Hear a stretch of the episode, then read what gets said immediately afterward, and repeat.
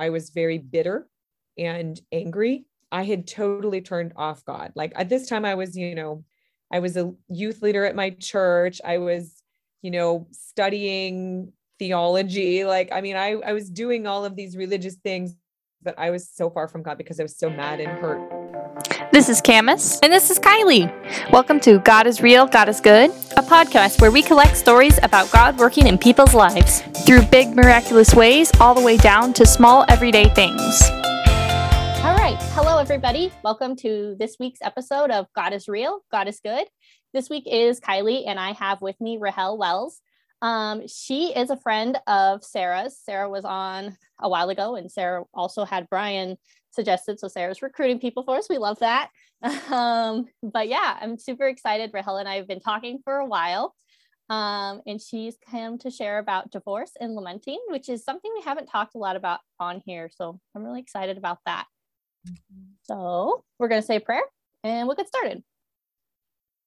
Uh, dear Father in heaven, thank you so much for this opportunity to be here with Rahel and for the chance to hear her stories and hear about some hard times in her life, but also to hear about how glory can be brought to your name even through these hard times and just about the ways that you've worked through her life. Um, please just be with her and with I. Send your Holy Spirit to be with us and guide the words that we speak and be with the hearts and the minds of our listeners. In Jesus' name I pray. Amen. Amen. All right, Rahel. So why don't you tell everybody where you're from? Yeah, so I am from Berrien Springs, Michigan, which is a little town right beside Lake Michigan and right above the Indiana border. So, kind of right across the lake from Chicago. And I was born here and I've lived here most of my life, which I did not think would be the case when I was a kid. But, you know, God has funny plans for our lives. So, yes yes for sure i know i i live in idaho and the part of idaho i'm in is not where i ever envisioned myself but god has placed me here for sure uh, mm-hmm. so i understand that feeling all right well tell us about your religious background did you grow up in a christian home yeah so i grew up as a seventh day adventist and both my parents teach in a seventh day adventist seminary here in berrien springs michigan wow. and so I grew up, my dad was a pastor before I was born, but then when I was born, he was already a professor um, at the seminary here. So um, yeah, I grew up, I don't know, I guess a teacher's kid, um, but it, I think a seminary kid is kind of a different thing. It's more like a pastor's kid because you, you're just really very kind of observed, you know, by mm. lots of mm. people.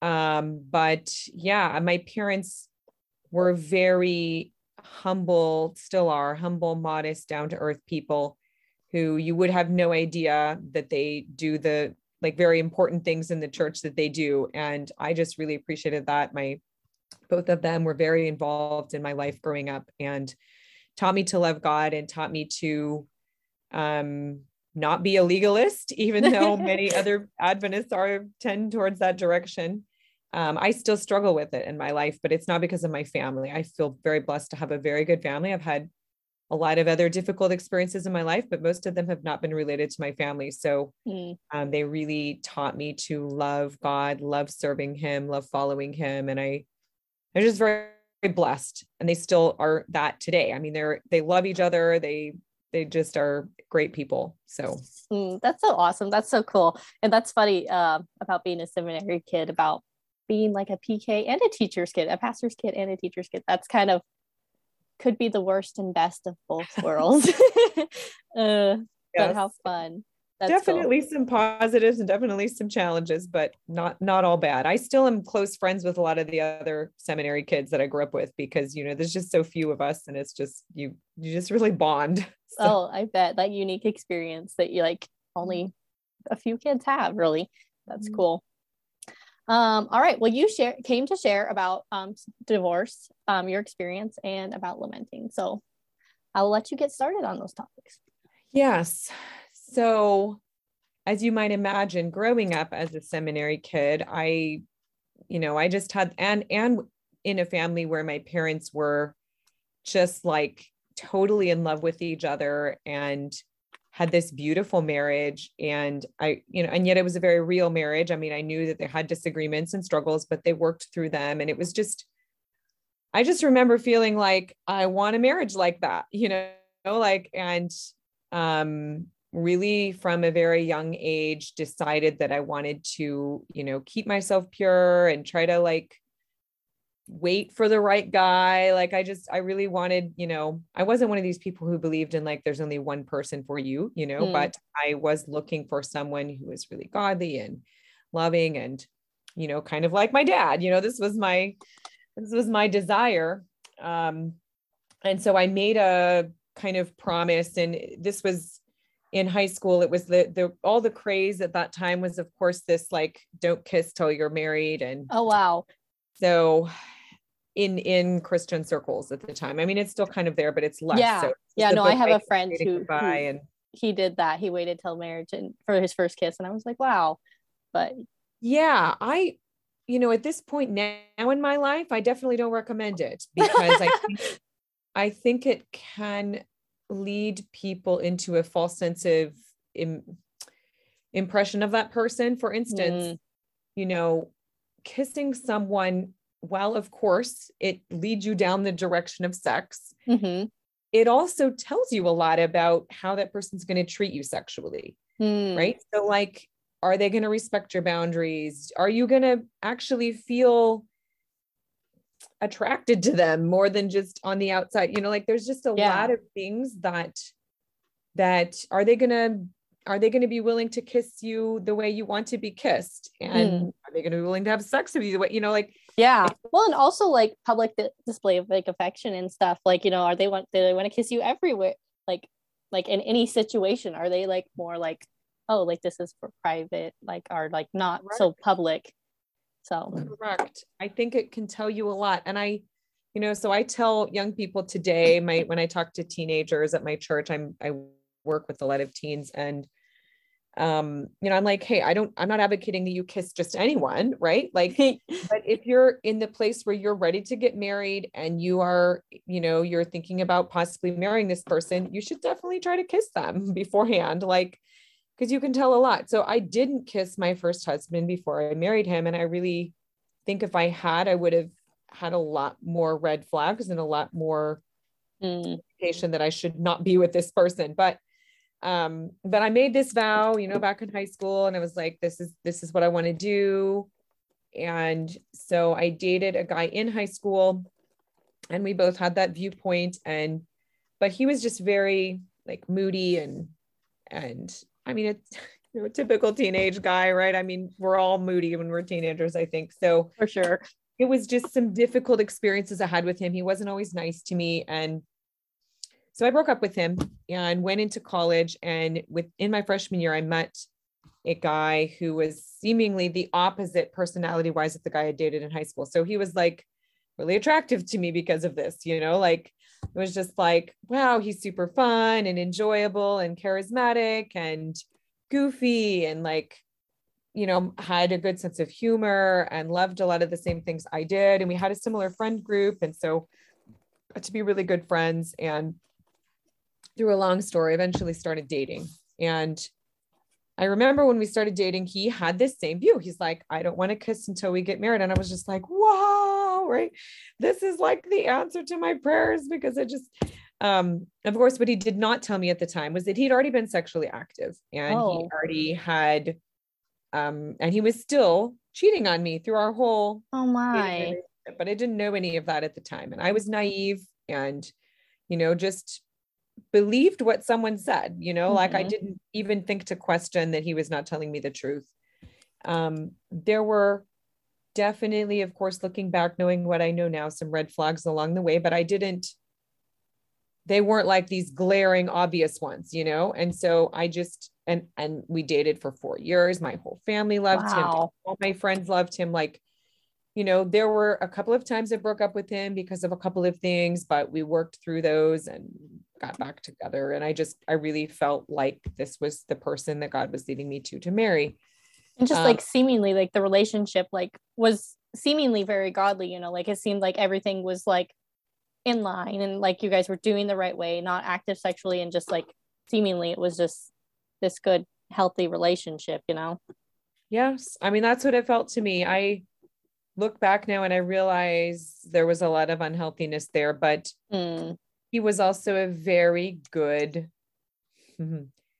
he played a lot of good charades, mm. you know? Mm-hmm. So, and I think I also know from later on in our marriage, I mean, he was a very broken man who had, mm. you know, just never really worked through his brokenness. So I don't believe he went into marrying me trying to hurt me. yeah. Know? Like, it's like there are there are some people who do that, but I don't I've never thought of him that way. I just think he was broken and hurting and had never found freedom. And mm. so um, he turned to other women to find that that escape, you know, from his pain. Yeah. And so there was a lot of things that he hid from me that I did not know until later on in our marriage. And um so I, you know, yeah, it's like even in in the years of therapy I have done, my therapist has indicated to me that she's like, yeah, Rahel, there's really no way you could have known.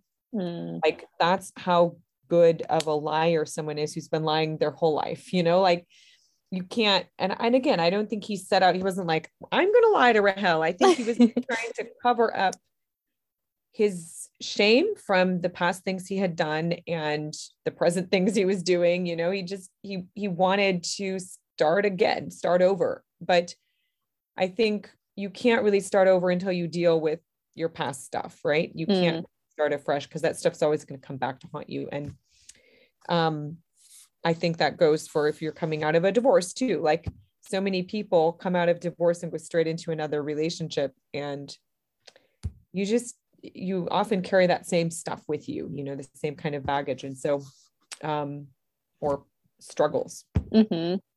So we got married. And soon after we got married, well, really on our wedding day, when we first kissed, I was like, oh no. I remember thinking this, like, this is not good because I don't feel respected. I don't feel mm. um, valued. I don't feel like I don't feel this tender care and concern that I thought I was going to you know, when I, and this was my very first kiss. I was super oh. nervous, you know, I'd never kissed anyone and I'm having to do it in front of so many people, you know? Yeah.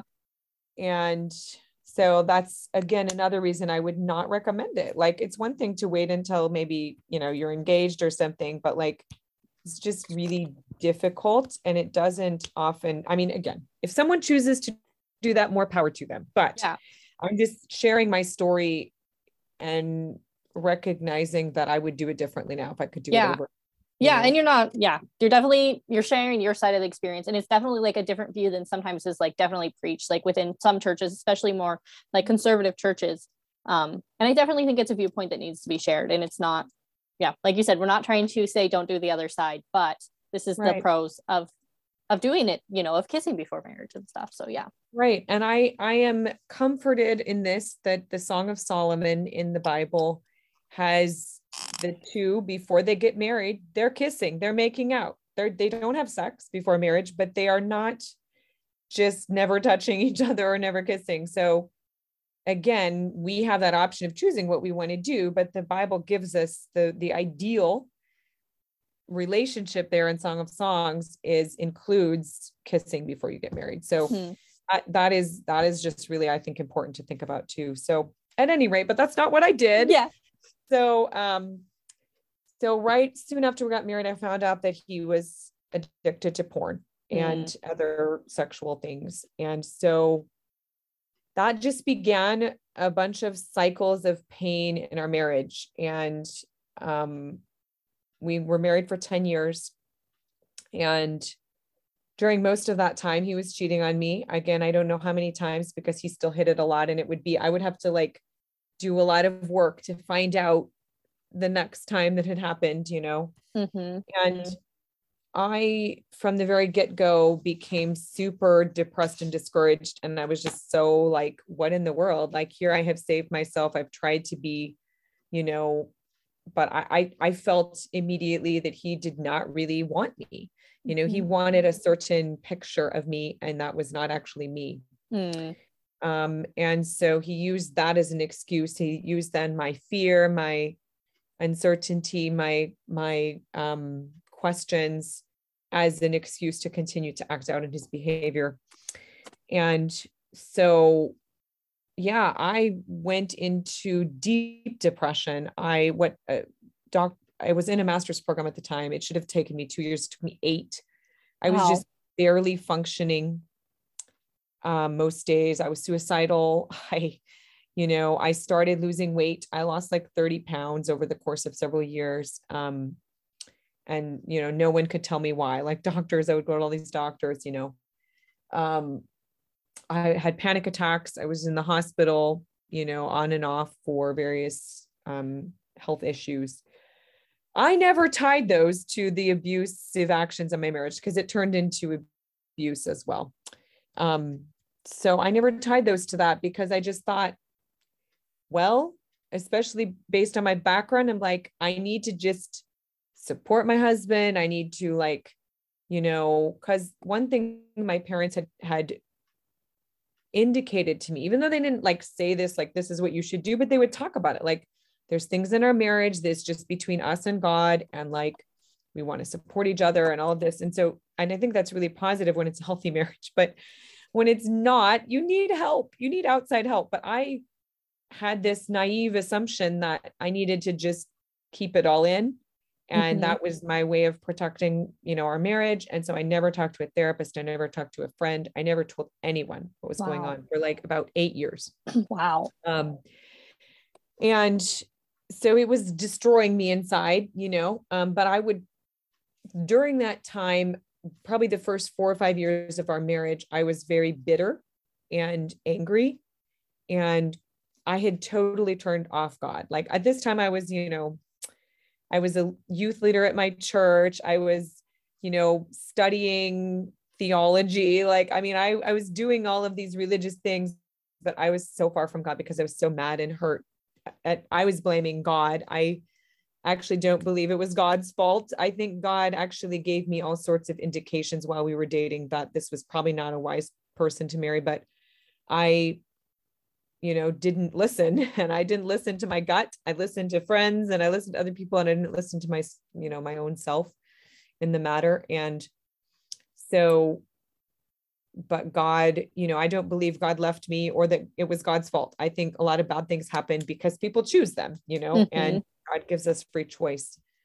So i yeah i was super bitter. And so that of course didn't help any matters right? So like he was already acting out. So if i'm bitter and angry and upset that just drives him further into the behavior so even though i don't blame myself for his behavior i do look back and i say i could have made choices differently i could have set boundaries i could have gotten help you know there's a lot of things i could have done that might have driven him to get help rather than Mhm. eventually leave you know but he Mm. um But like you said, you know, you were keeping this all in and at a young age, you know, you didn't necessarily know the right steps to take. And like, I don't, yeah, things aren't really always talked about too. Like, oh, if your husband is addicted to porn or if this happens, like in the church, we don't always talk about how to address these issues in the best way. And I also feel like while, you know, being bitter is not the best reaction, it's very understandable and justifiable. Like, yeah. Yeah, and I I agree. I think you're right, and that wanted to talk about this because they're like we don't talk about it. Exactly. know, we don't, we don't legitimize getting help for marriages, and we just feel like people should know what to do. You know, but most people don't.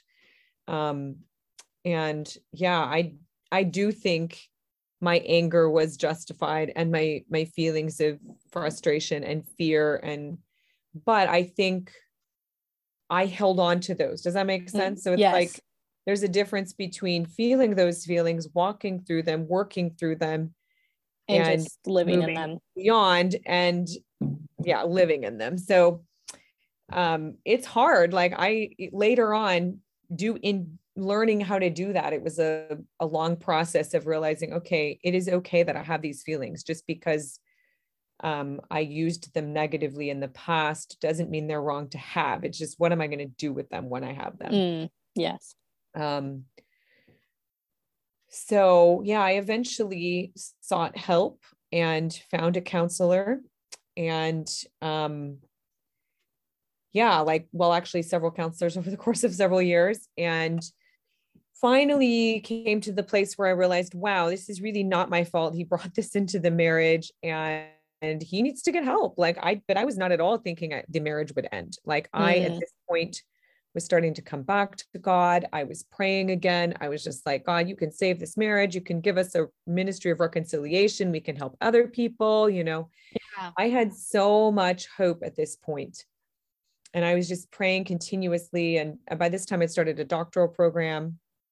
And I had lots of friends in, I was at Wheaton College. I had lots of friends there who were praying for me, pr- friends here in, in Michigan who were praying for me and us, you know, our marriage. And so I started being open about it more. I started talking about it. But unfortunately, my husband at the time did not want to get help. I, I think mm. it had just gone too far. He was having a current affair at that point, And so he just over, well, he, he did a few things to like try to get help, but he said, oh, they didn't work, right? Like this is what he said. And then he didn't try them for very long. And then he ultimately decided to leave and divorce mm. me. And it was so devastating to me because I really, at this point, believed there was so much hope. And I had just started my job here teaching in a university and, and I was I was so hopeful. Like I was just like, you know, God has led us, God has blessed us, God has helped us, and we just bought a house. I mean, just all of these mm. things that had seemed to like fall together in a positive sense. And I was so concerned because here I was teaching religion and I'm like, I'm going to lose my job. I'm going to lose everything. Like, how can he leave? I don't understand. Like, he hasn't left for 10 years. Why would he leave now? You know? Wow. Um, and it was just utterly devastating to me. Um, I, I, yeah, I was reeling for like a year. I, I kept praying for him to come back and pray, you know, it took me a good year, year and a half to two years for my therapist to help me see like, no, this was a positive thing that he left. Like you were in a very abusive marriage, very painful marriage, one where he was just never interested in getting help. And, you know, does that mean he it could have still turned around? Sure. But the fact that he was not interested in that meant that it would have just continued on in misery if he'd stayed.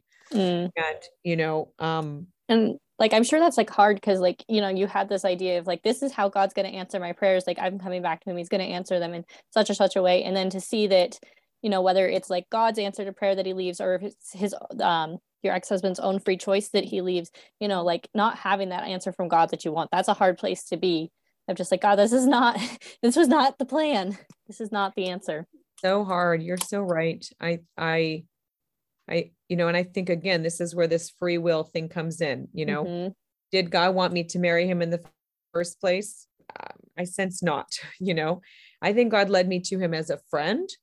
Um, but I think he gave me an, I mean, obviously I made my own choices. God knew what I was going to do, I believe, but I don't believe God had ordained that I would marry this man. But, mm-hmm. um, and I don't believe also though that once we got married that God wanted us to get divorced, right? I think God was doing everything he could to reach my ex-husband and bring him back to God and um, help him to see truth and light and mm-hmm. love. Um, but he just chose to not hear it. And again, I I really don't think that he was malicious. Mm-hmm. Maybe there were a few times along the way. I mean, there was some things he said to me that were pretty cruel, but um, for the most part, I believe that he was acting out of his own pain and brokenness. Mm-hmm. And it's, you know, it's hurt people who hurt people, right? I mean, mm-hmm.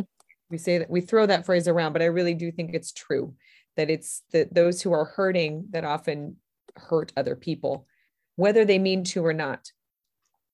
Um, so yeah, I even though I had been really far from God at that point, I do believe, or before that, I do believe that one thing that God brought through my divorce was an ability to see that He could take even the broken things of my life and use them for good. Mm.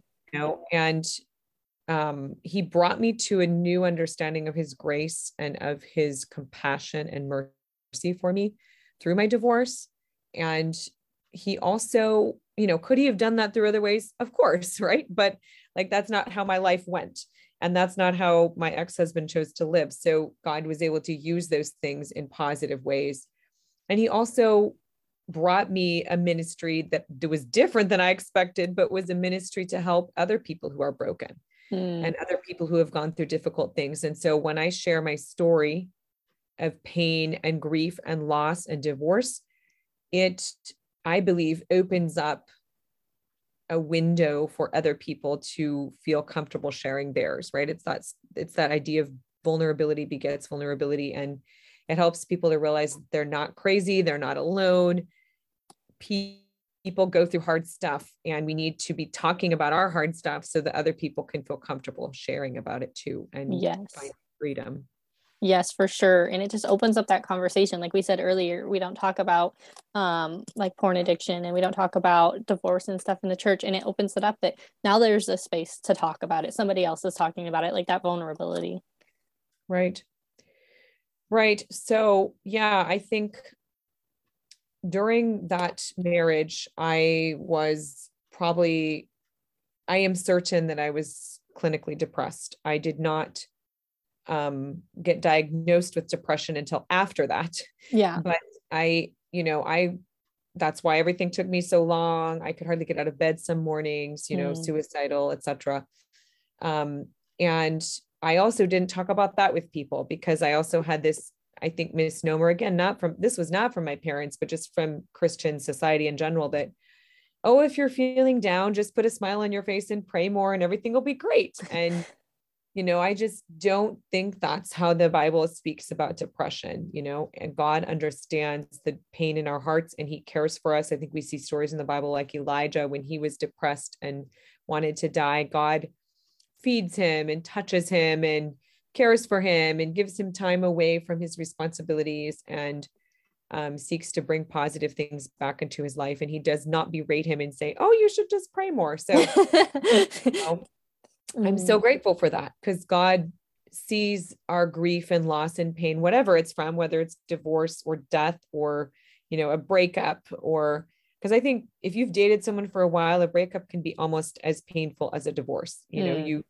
you may not have the the belongings to split, right? And the lawyers to have, but you still have that broken trust and relationship that you valued so much and that you thought was going to be your whole life, you know?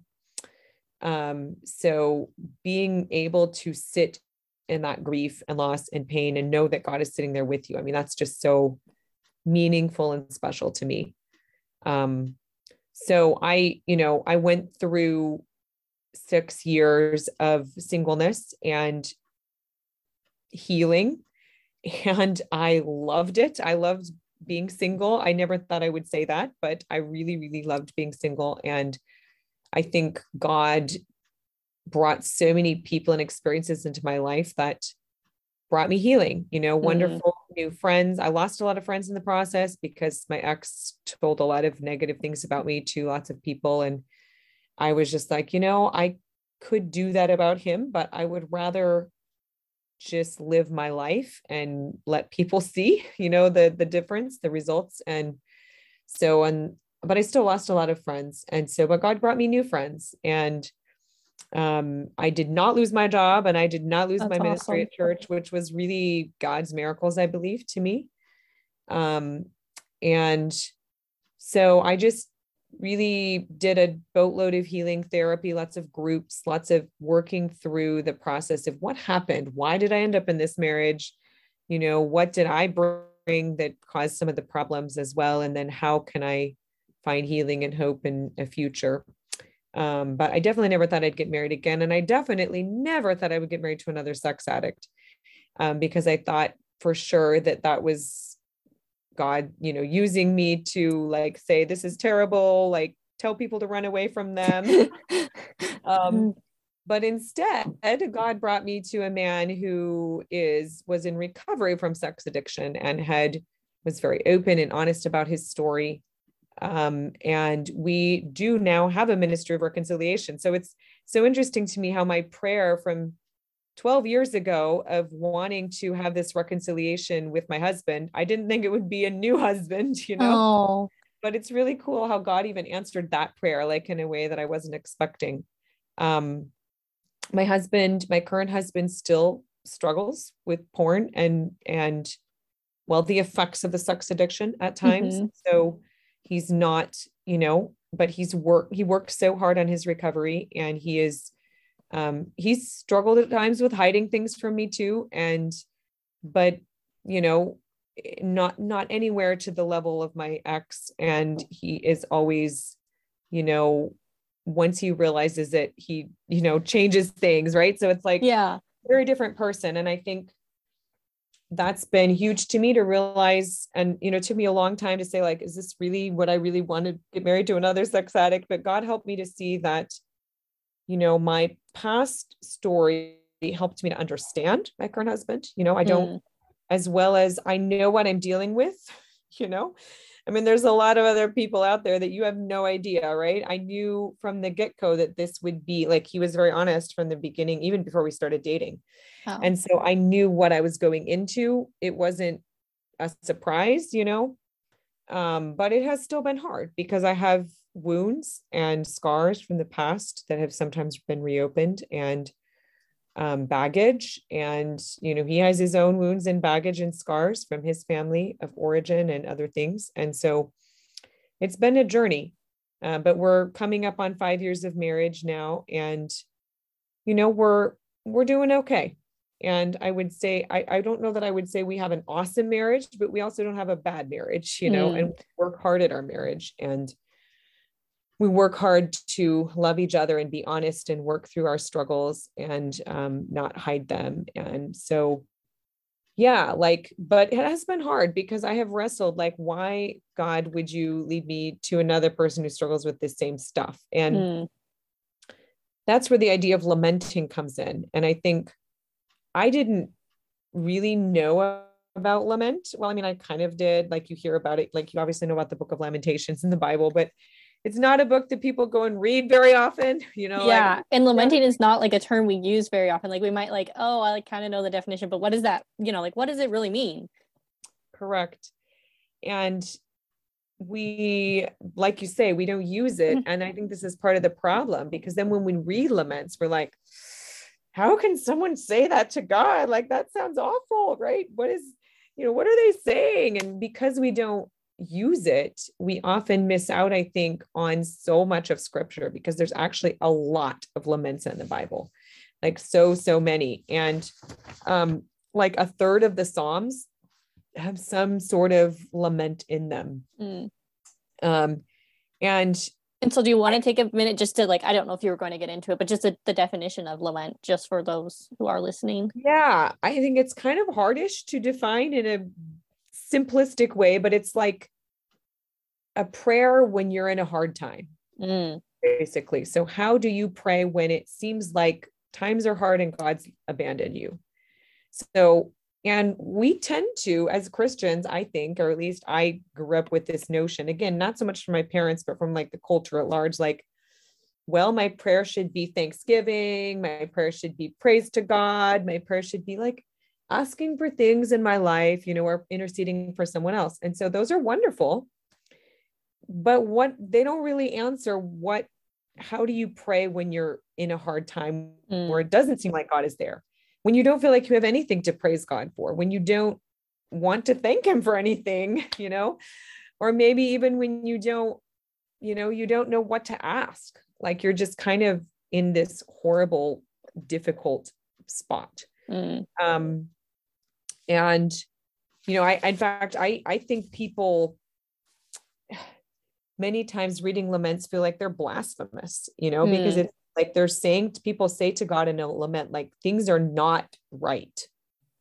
Like i'm refusing to accept that this is what you want from me god.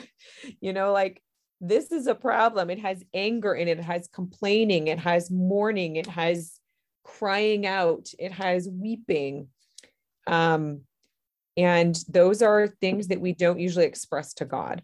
Mm. It's all those emotions like that we kind of almost like label as bad, especially if it's against somebody who's like sovereign, like God, you know. Correct. We feel like, oh my goodness, I can't do that. That's going to be wrong in some way, you know? Yeah. Um, so I really think I, and I, I kind of modified a couple of things that I, people, um, scholars that have written on this that have been helpful for me.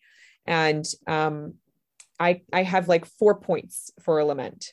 So the first thing you do, and they they it's in an acronym of MOAN. m-o-a-n because you're moaning to god right you're you're crying you're struggling you're in, in pain so the m is you meet up with god you the first thing is like you you come to him because our tendency in hard times at least for me my tendency is like eh i don't want to go to god right god's the problem. God brought this thing to me or you know god could have fixed it. If he's god if he's really all powerful and really all loving like why did he why am i here you know? So we first have to kind of overcome that hurdle and actually come to him. So we meet him. Um and then the second one is o m o which is open up. And this is where we just tell him everything. I mean he already knows i believe he already knows what's on our heart so it's not like some surprise to him yeah like, you know it's really kind of a divine venting session. You're venting to God. You're just like, this makes no sense. You're you're complaining, you're sharing with him your fear, your pain, your frustration, your questions, your struggles, um, your feelings of, that he's absent, you know, all of these things. So you're opening up your heart. And honestly, to me, this is the hardest thing to do of the four because I just feel like, well, I shouldn't say these things, even still, even though I've been doing this a lot and I try to practice it fairly regularly, but I struggle in this one. But that's the second one. Oh, and then A is ask for help. Mm-hmm. So you meet God, you open up to Him your struggles, and then you ask Him. And this is like where faith comes in. You are trusting that God is going to do something. It might not be right now, it might be in heaven, right? You might not have this experience removed from you. Like there's people like John the Baptist who I believe prayed and like nothing happened, right? I mean, he still died in prison. Um, there's lots of people, martyrs through the centuries, who have prayed these prayers of asking for help and nothing's happened. Um, God, or God has said no. I actually don't believe God doesn't answer prayer. I think he always does. It just may not be a yes, mm. you hmm. know. It might just look different. no, or wait, or maybe, or something like this. But um, so but you're asking, you're boldly asking. And Jesus indicates, you know, if you, you don't have if you don't ask. Mm. So you're definitely not going to have it if you don't ask for it, right? And still, I think sometimes God blesses us even if we don't ask. But many times, I think there are things that He would do that because we don't ask, He can't for whatever reason. Of course, He could overrule things, but I believe in the great controversy that there's an evil power also trying to destroy us. And so, therefore, um, God is sometimes, again, letting free choice run its way or saying, you know, I am letting you decide. If you're going to ask me for help, I will gladly do it. But otherwise, he's not going to tread on our free will. Mm-hmm. Um, and so, asking. And then the N of moan is nevertheless trust God anyway, even if that thing doesn't happen the way you ask. Mm. And, you know, it's kind of this renewed commitment to follow God, even in the midst of your pain and trial. And I don't look at this N part as a Pollyanna, like everything's going to be great.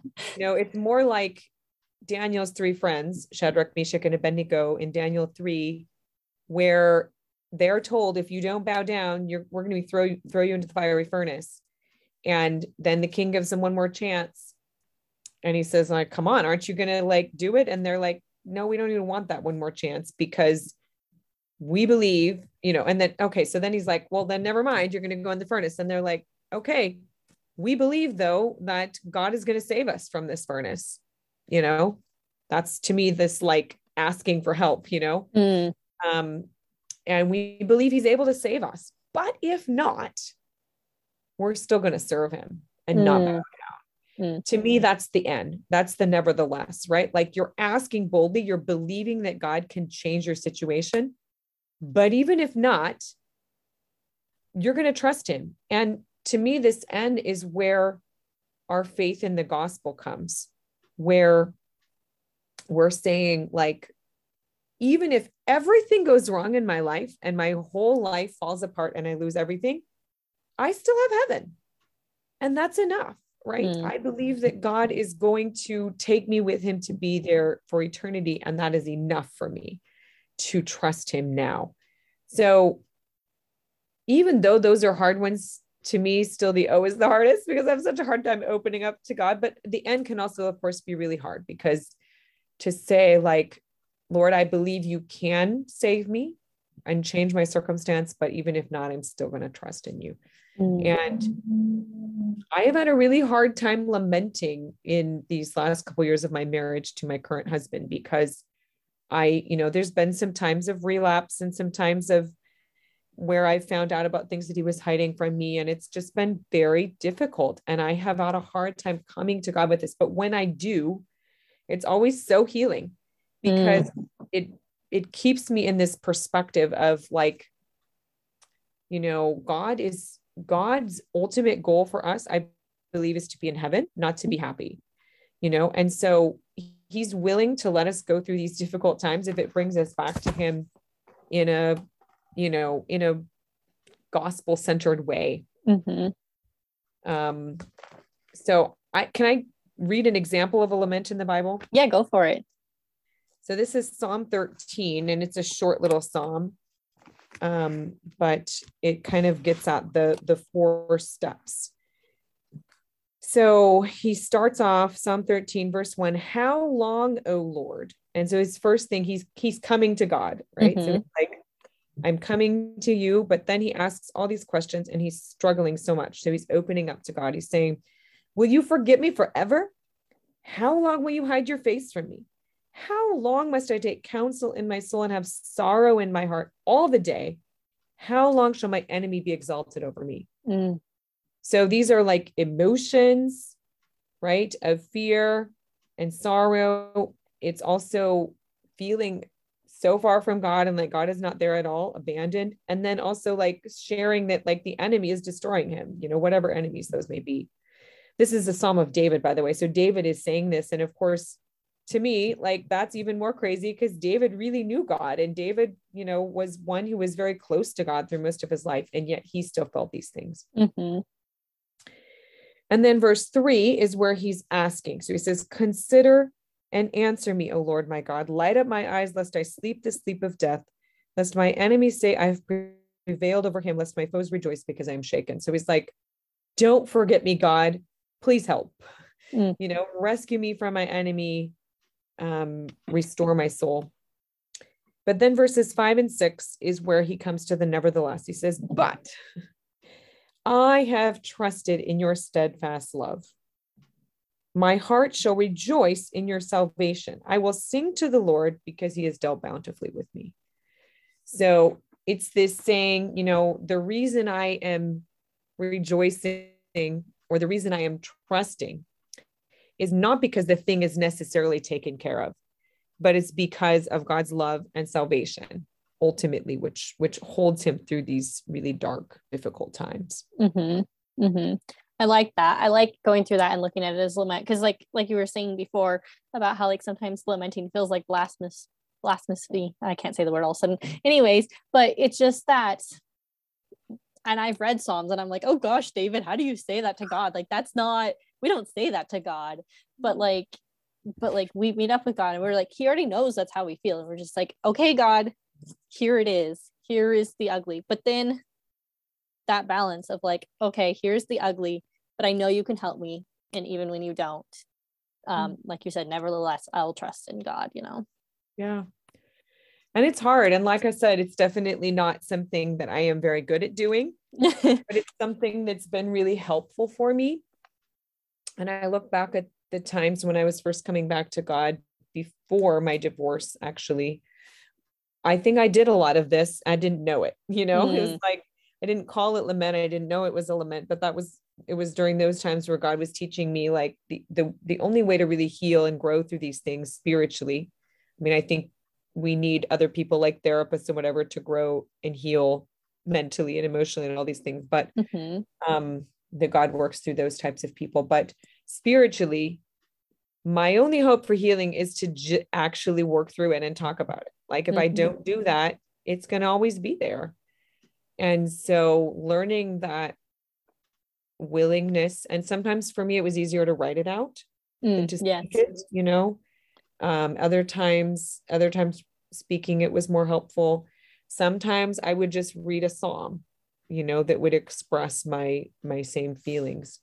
Um but it really brought me back to a place of like wow i this is where i want to be with god. Like i want to be willing to trust him even in the darkness. And you know i'm struck by people like job. Job has a ton of laments as well in his book of the mm-hmm. bible.